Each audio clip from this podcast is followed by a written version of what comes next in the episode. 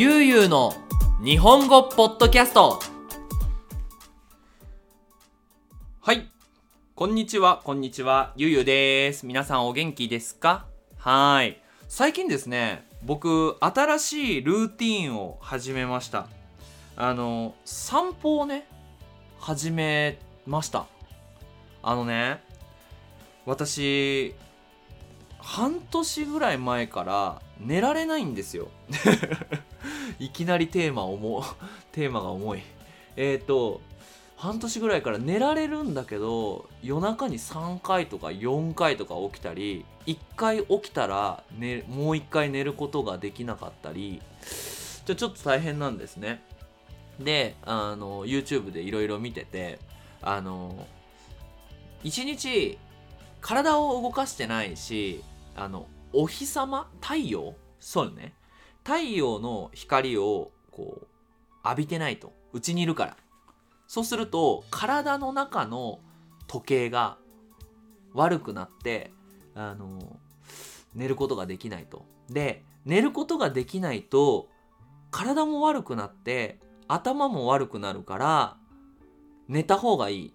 じゃあ寝られるように何をした方がいいかなっていうので今散歩とあと毎日リンゴをね食べて います。はい。皆さんはあの健康のために何をしていますか？はい。ということで、えー、今回は第3回目インタビューの準備のポッドキャストを撮っていきます。はい。えっ、ー、とね、えー、これだけ聞いてる人はちょっと説明しなきゃいけないんですけど、えー、1月4日の日にですね、えー、ある先生、も僕がすごいなと思っている、すごい尊敬しているというか、まあ、いるたくさんお話すお話をするチャンスはないんですけどいつも Facebook でいろんなアクティビティをしていたり、えーとまあ、ある国のね、えー、その素晴らしい大学の先生トップ10に入ったっていうねもうほんとなんかすごいすごいなっていつも見てた人から是非あのインタビューをしたいから是非お願いしますっていうふうにお話をもらっていやそれはねすごい楽しみだなと思って。ででも私はそのインタビューをする時に私の思っていることが100%伝わるようにしたいなって。なんか言葉を間違えると私の思ってることってすごくあの他の先生がしていることが違うみたいに聞こえちゃうからそれが聞こえないようにあの思ってないし思ってないしでも私の言い方でいつもニディアさんに怒られるんだけどあの俺は正しいみんなは間違ってる俺は最高みたいに聞こえるよユうスケ。言葉気をつけなって。いつも言われるので、それをね、練習するためにこのポッドキャストを撮っています。で、第3回目のテーマなんですが、えー、僕のどうして悠々日本語を始めたかっていうお話をね、していきたいと思います。はい。あのー、もちろんね、みんなを助けたいとかっていうポジティブな気持ちもあるんですけど、なんだろう、ちょっとね、意地悪、意地悪じゃないんだよな。えっ、ー、と、僕が日本語の先生として、これからもお仕事がある。お仕事をもらうために YouTube を始めたんですよね。で、それを今回ね、多分、ポッドキャストを聞いてくれている人は、あんまりね、なんだろう、日本語がすごく上手にできていて、あの、いっぱいはいないと思うんですよ。例えば僕今 YouTube のフォロワーが45万人ぐらいいるのかな？で、45万人みんながこのポッドキャストがわかるわけじゃないと思うので、今日はね、本当の気持ちを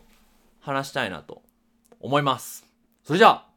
よろしくお願いします。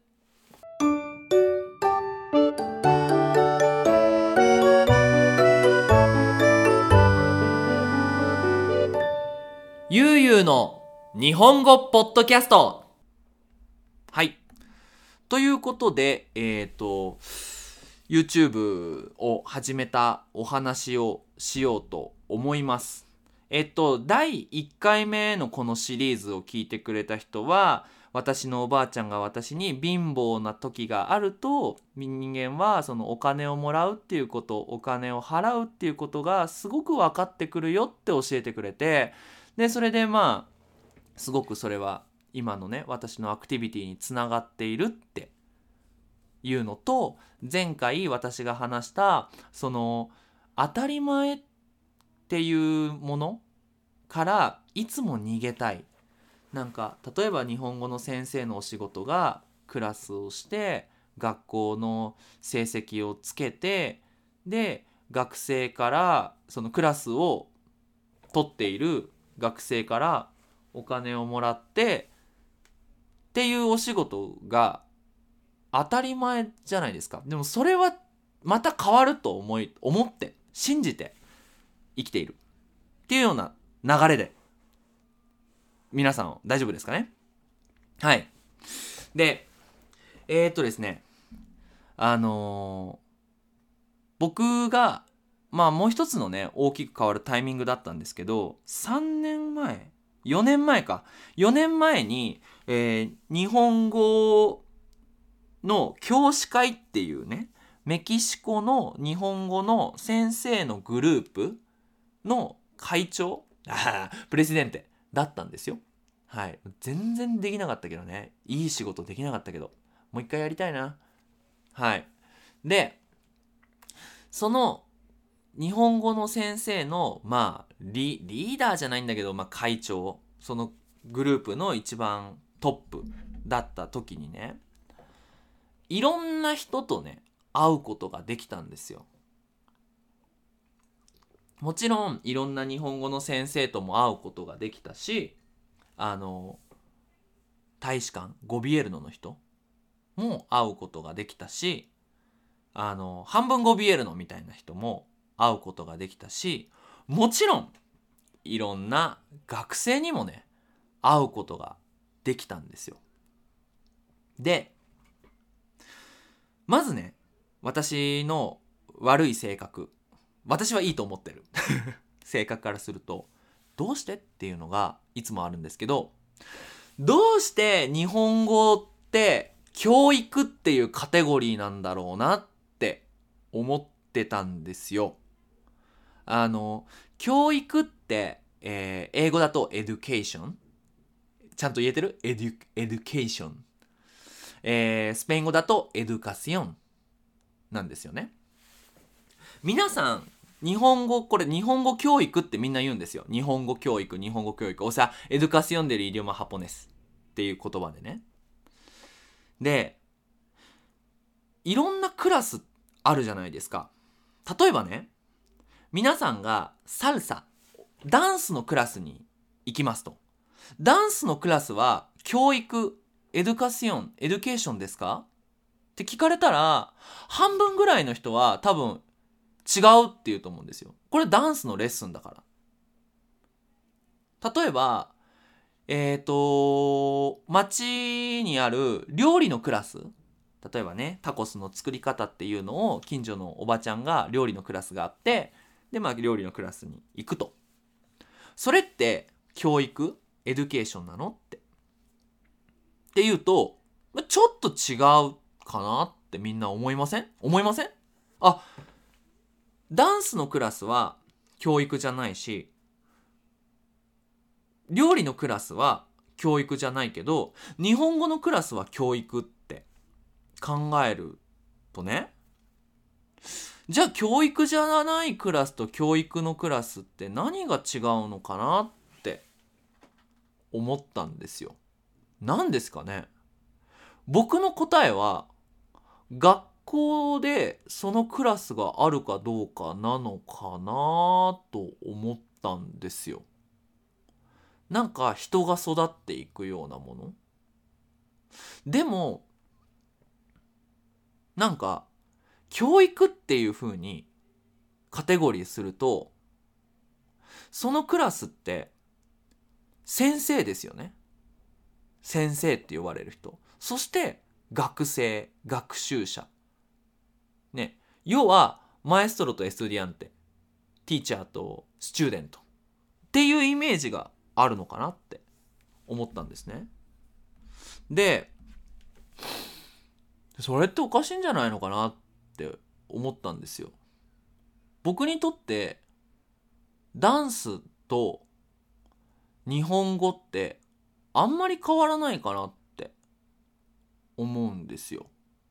コミュニケーションだし。なんか言葉を使うから日本語ね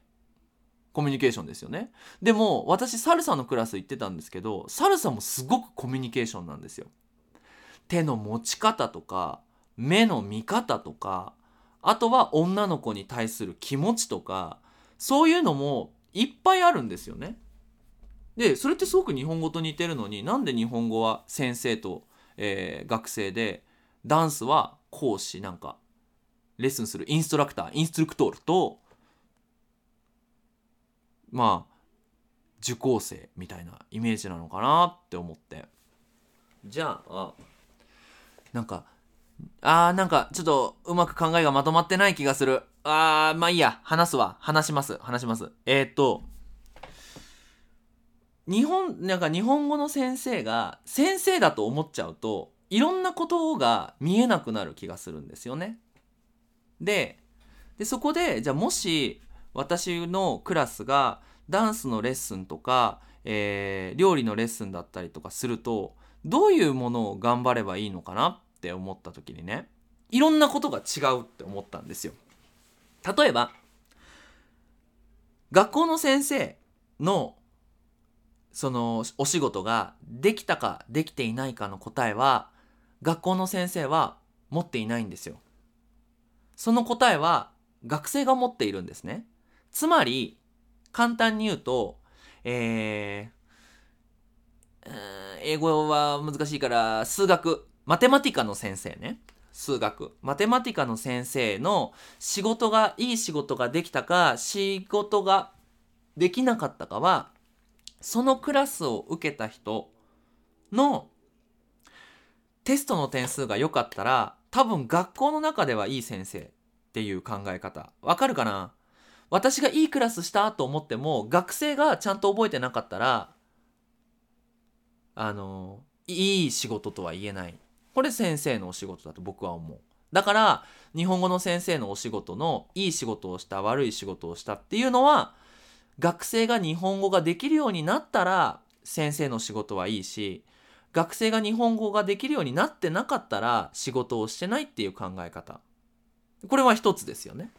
一つですよね。だから先生は学生のために学生のために頑張るっていう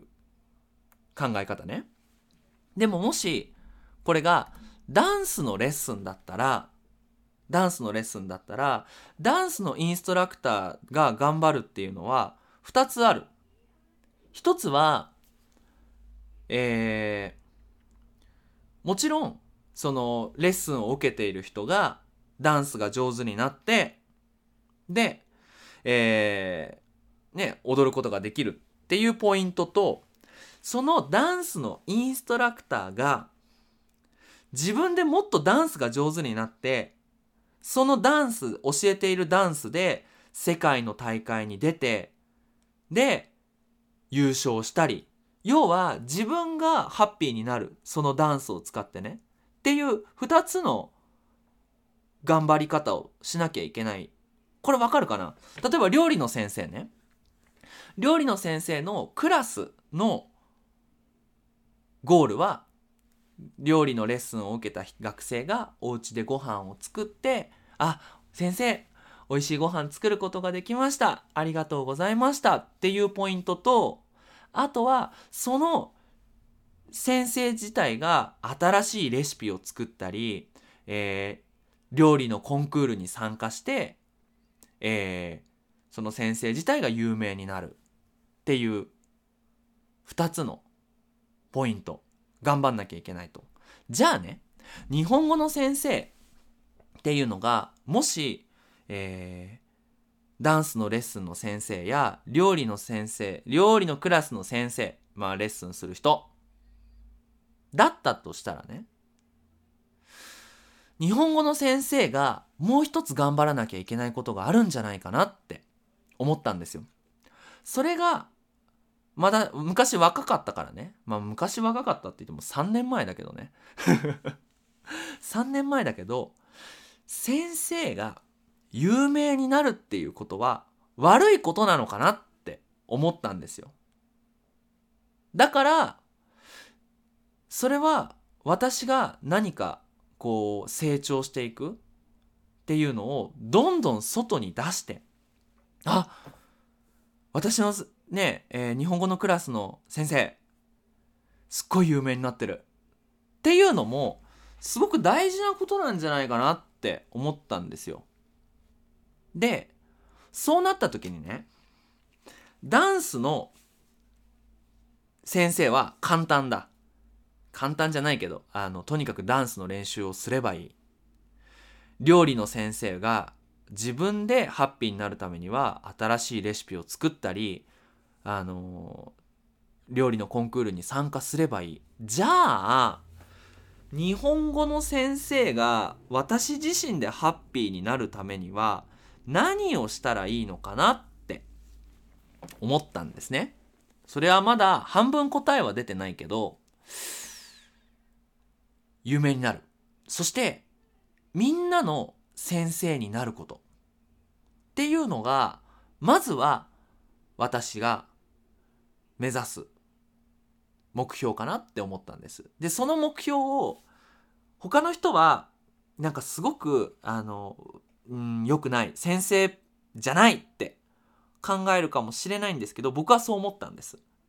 そうあこういう言い方をするとあれなのかな？敵を増やすのかな？わかんないけどででそうなった時にじゃあみんなの先生になるためにはどうすればいいのかなって考えた時にやっぱ YouTube っていうのがまず無料でみんなが見られるっていうポイントであったんですよ。ただ僕よりも頭がいい人って本当に世界にはたくさんいるから私が YouTube を始めようと思った時にはもう日本語のクラスの YouTube チャンネルはあったんですよ。ね皆さん知ってると思うんですけどキラ先生とかね。あと日本語協会さんとかね。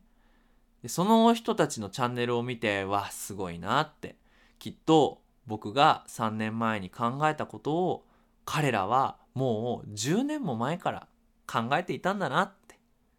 思って、まあ、ちょっと悲しくもなりでもチャレンジをしてただ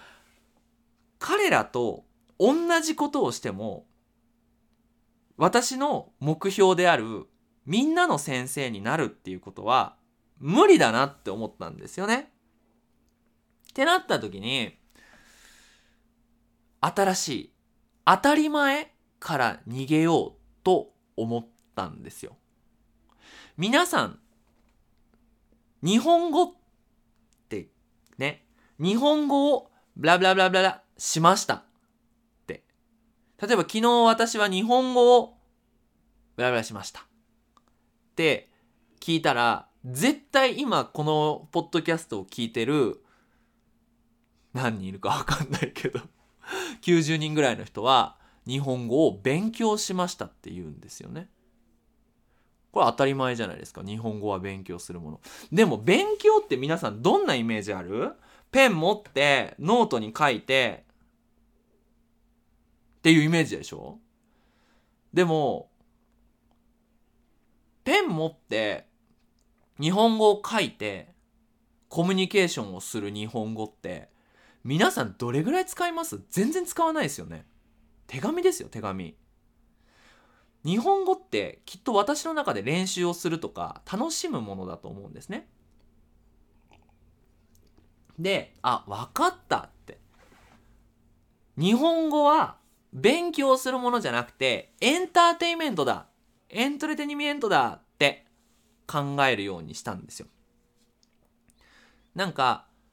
何かできるようになるから大変だけど頑張るものが日本語じゃなくて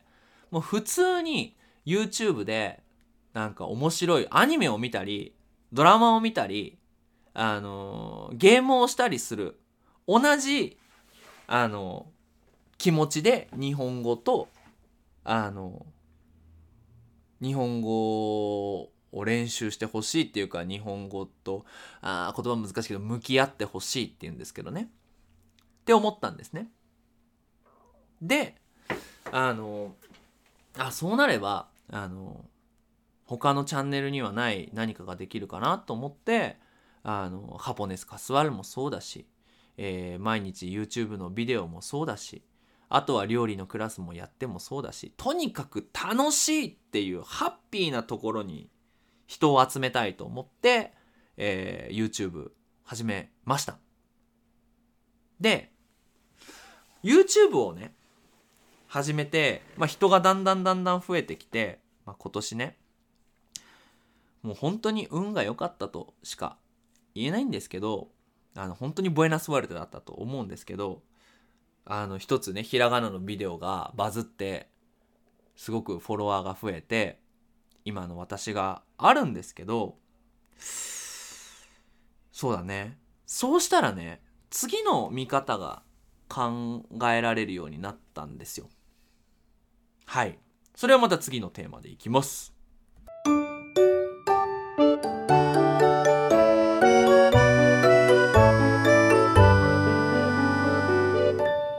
ゆうゆうの日本語ポッドキャスト。はい。いやー今回のポッドキャストも長もう20分超えた。大丈夫みんな元気？分かってる？分かんないだろうな。分かんないだろうなって難しすぎるよね。でも頑張って。私の話に付き合って？はい。であのー、まずフォロワーが増えてくるとあの、まあ、YouTube っていうのが気になるし、今度 YouTube でその成功している、まあ、まあ、簡単に言うとフォロワーが多い人っていうのをたくさん見るようになって、で、そうすると今度ビジネスのこと、オンラインのビジネスのことも考えるようになって、で、たくさん勉強するようになるんですよ。なったんですね。で、そうすると、あ、他のその例えば芸能人って言われる有名な人とかタレントさんとか俳優映画に出る人っていうし人の仕事も変わってきているで日本語の先生も変わった方がいいのはもう絶対だとっていうので、えー、まずねまずその頑張っていることがその利益ガナンシアにつながらないっていうのは日本語の先生だと多分かっこいいことんあのかなわかんないけど俺はそう思ってた最初。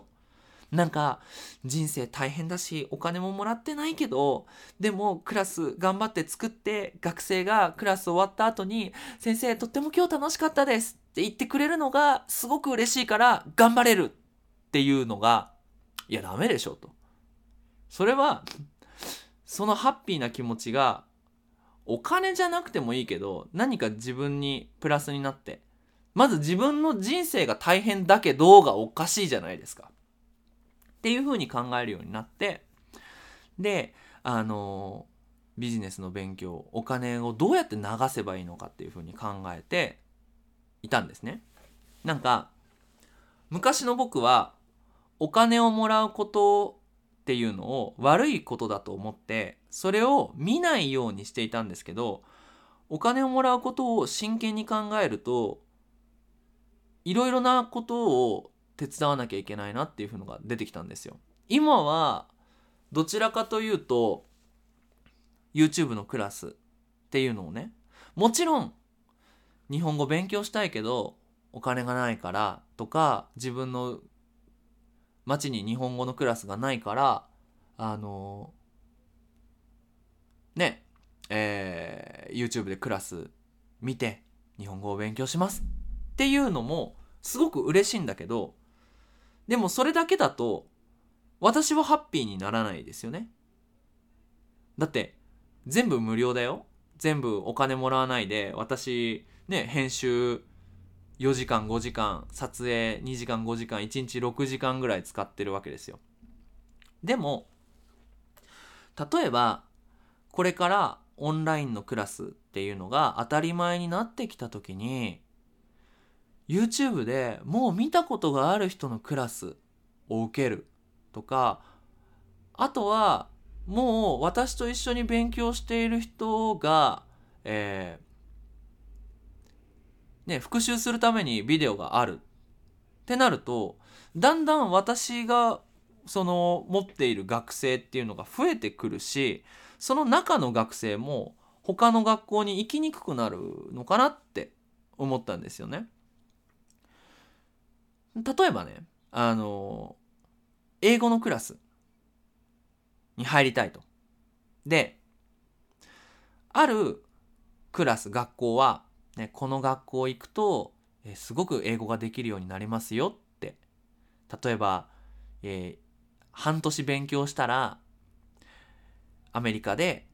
旅行することができますよっていうなんかアナウンスよ、えー、アナウンス広告を出している学校ともしねウィル・スミスが私英語のクラス始めますねえっ、ー、と1ヶ月1週間に1回2時間私と話しながら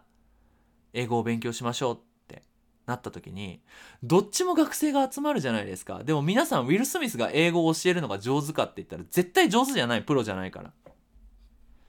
ってなった時に日本語の学生の集め方っていうのが私たちが教えるのが上手とかなんか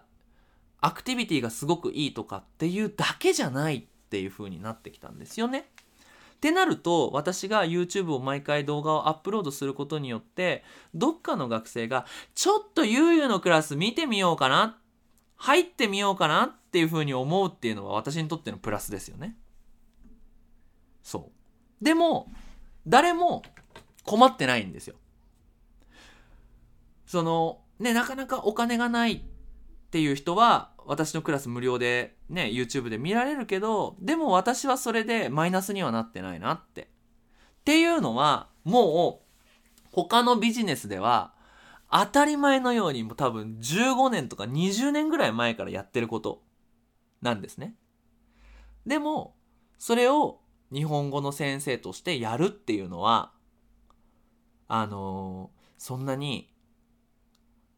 古いことじゃないこれタイムマシン経営、タイムマシン経営って言うんですけど、他のビジネス、他のカテゴリーでやっていたことを自分のそのお仕事でやるっていうね。そういうのをやったりとか、あとは、あの、日本語のクラスって、えっ、ー、と、今何分？ちょっと待って。おー、30分ぐらい。まあいいか。日本語のクラスの学生って、お客さん、顧客なんですよね。で、でも今必要なのはファンを増やすっていうことこれあのキングコングの西野さんっていうねあの日本ではすっごく有名なあのコメディアンなんだけど、えー、本を書いている人が言っていてもう僕はこれずっと前から大切にしているんですけどあのお客様まあいわゆる学生っていうのは私のサービス、私のクラスが好きだって言ってくれる人、ゆうすけのクラスは面白いって思ってくれる人と、ファンっていうのは、ゆうすけが好きって言ってくれる人。まあ、好きってそのなんか結婚したいとかじゃなくてね。っていうので、今まで日本語の先生僕もそうだけど頑張り方としては私のクラスを受けて私のクラスにお金を払ってくれている学生がハッピーになるようにいいクラスをするっていうところからそれをしている私の生活例えば今日今日じゃねえや。えっ、ー、と、まあ、ちょっと前にねクリスマスの私たちのあのライブをしたりとかみんなでカウントダウンしようってなった時にもう日本語の先生ではない一人の人間竹森雄介に興味があるって思ってくれる人を増やせるようにして頑張れば今度私がこれからやりたいサービスっていうのは祐介がやるサービスだからそのサービスが良くても悪くてもでも応援したいとかなんかそのサービス使ってみたいって思ってくれると。っていう風に頑張り方が変わってくるってなったらとりあえず私のオンラインのクラスの学生は今150人ぐらい一緒に勉強してくれているんだけどでもそれプラスインスタグラムで4万人 Facebook じゃねえやで10万人で、えー YouTube では45万人の人がファンかどうかは分かんないけどその20%ぐらいがファンでも結構見てくれてるなって。私の人生が気になってくれるなっていう。っていう風にしてくればこれから新しいお仕事を作りたいっていう時に絶対プラスになると思って今 YouTube を続けてるっていう感じですかね。はい。まあねこういう風に考えるのがまあ好きだからね。こうやってポッドキャストもやってるし、えー YouTube もやってるけどなんか大変だって思ったことはあんまりない。時々あるけど。でもあのなんていうのかな。そういう風に頑張ればみんなハッピーになるしでもそのハッピーは私もハッピーになるから。一番ハッピーなあの形なのかなって思っております。はい。どうでしたかね？今回は30分。結構私の話したいテーマだから長く話せたけどまあねどうですかね？楽しかったって言ってくれたら嬉しいな。あとねあのもし日本語のクラスを始めたばかりの日本人の方もこういうのを聞いてもらってあれ？なんか日本語学校で働いて楽しいけどなんか大変なこととか辛いことが当たり前だよなって思った時にいや当たり前なんてないんだなって思っていろんなアクティビティにそのチャレンジをしてできれば僕も一緒にそのチャレンジをしたいなって思ってます。はい。だからあの実はねあの今回インタビューで、まあ、言おうと思うんですけどその僕のこの目的っていうのがあの僕がこう考えているこういうなんだろうその日本語のクラス日本語のその先生って呼ばれる人たちのお仕事をもっといっぱい作りたいなって思ってるんですよ。それはまた次のポッドキャストで話そうと思うんですけどそうなった時に手伝ってくれる人がいっぱい集まってくれればいいなって。なんかそのワンピースでいうこうルフィ海賊団みたいなね。なんか俺の夢に一緒に頑張ろうって言ってくれる人がいっぱい集まってほしいなと思ってあの